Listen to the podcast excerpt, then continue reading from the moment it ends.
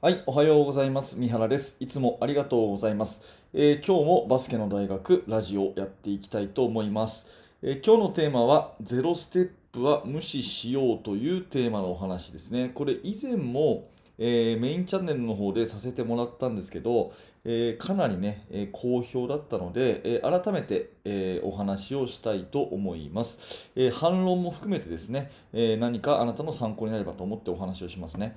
えー、とゼロステップっていうのは、まあ、いわゆるあのトラベリングになるかならないかっていうルールの一つで、えー数年前にルール改正がされて走りながらボールをキャッチしたらそのスレスレの一歩目はまあゼロとしましょうというやつなんですね。で私がいろいろと海外の文献とか、まあ、動画とか見ている限り、まあ、ゼロステップっていうのは、まあ、いわば和製英語みたいなもんであんまり世界で言われてないのかなっていうふうに思っています。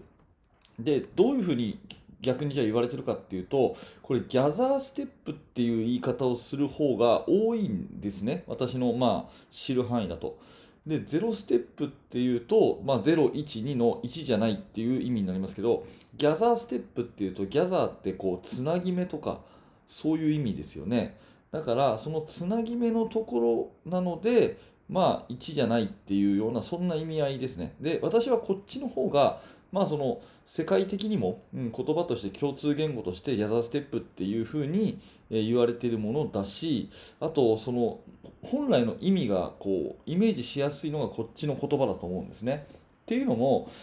そもそもこのルール改正って、プレイヤーのその、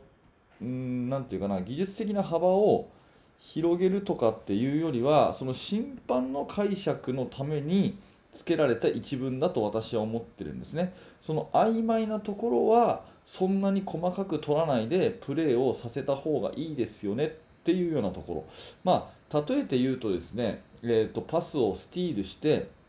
誰もいないワンマン速攻になったとしますよね。パスをこうディフェンスがスティールして、えー誰もいないワンマン速攻でドリブルシュートに入ったと。まあ、そのプロの選手だったらそこでガンとダンクに行くというような、そういう1対0の完全なワンマン速攻。その時にボールをドリブルを掴んで、1、2ってステップを踏む時の、その掴んだ瞬間に床に足があるかどうかっていう、そのギリギリの、まあ、ギャザーの部分、つなぎ目の部分、ドリブルからボールをキャッチするつなぎ目のところの一歩目は、一歩目のようで一歩目じゃなくていいよというような、そんなまあ、審判の解釈でそこまでそこは取らなくていいよねみたいなそういう一言のためのルール改正だと私は思ってるんですね。で何が言いたいかっていうと逆にそのこれは一歩目にならないから実質3歩歩けるみたいなねその技術的な裏技とかテクニック的なものじゃないと思うんですよ。なので私が言いたいのはですねあえてそれを練習してね技術として練習して、まあ、生徒にこういうルールなんだよっていうのは教えておくことはいいと思うんですけどあえてそれをこううん、まあ、利用をしてこんな風なステップだったら3歩歩いてもセーフだよっていうような教え方をする必要もなければ練習をする必要もないなというふうに個人的には思ってます。うん、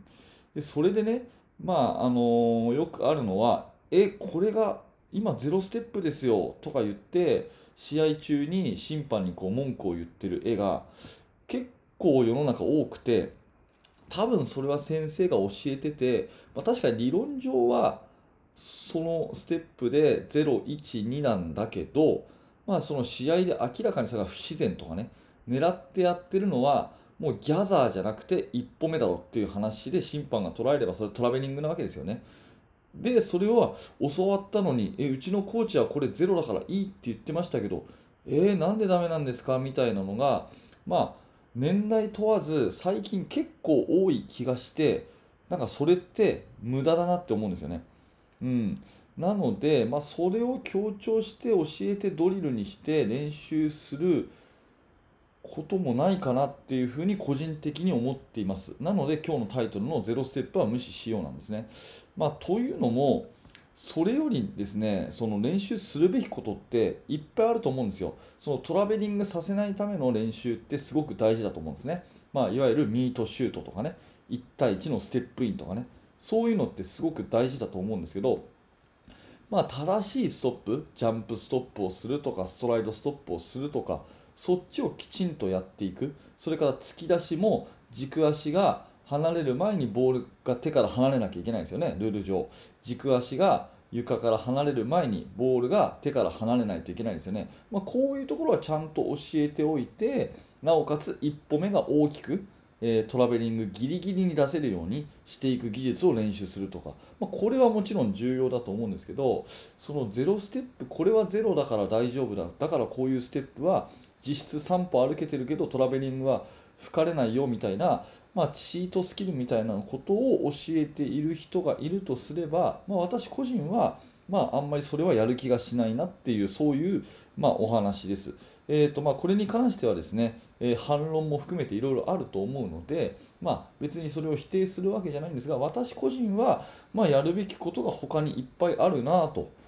もっともっとこう、うん、なていうんですかね、いい意味で次元の低いことをきちっとやっていくってことが大事かなというふうに思うので、あえてゼロステップの練習は、まあ自分はしないかな、あんまり教えないかなという、そういうね、えー、独り言になります。多分これに関してはですね、うんと、すごくここを大事に教えてる方もいてああなたがそうかもしれないんですねそうすると多分察するにすごく気分を悪くする話だと思うんですよ、まあ、自分はそんな風に思わないと、ね、こういうことを教えることが指導者でしょと時代の流れルールの改正に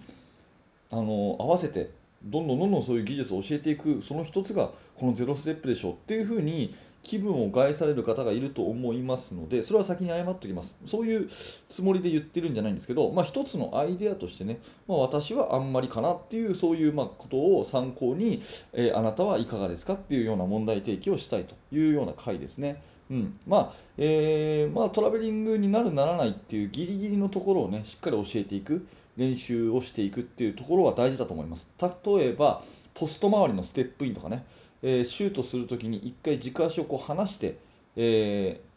ー、あのステップインするとかっていうのは大事ですよね。うん。まあ、そういうようなところはちゃんと教えていくっていいと思うんですけど、うん、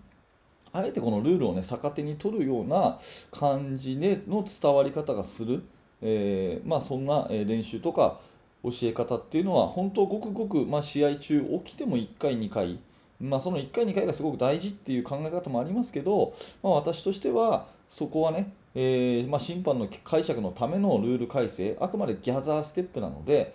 えー、それをなんか技術化して練習するというよりは、もっともっと他にやるべきことがあるかなという意見を持ったというお話です。はい、ありがとうございました、えー、このチャンネルではですね、バスケットボールの話を、えー、ラジオ配信ということで、音声コンテンツをお届けしています。もし何らかあなたのお役に立てたということであれば、ぜひ、えー、チャンネル登録をよろしくお願いします。はい、え最後まで、えご視聴ありがとうございました。三原学でした。それではまた。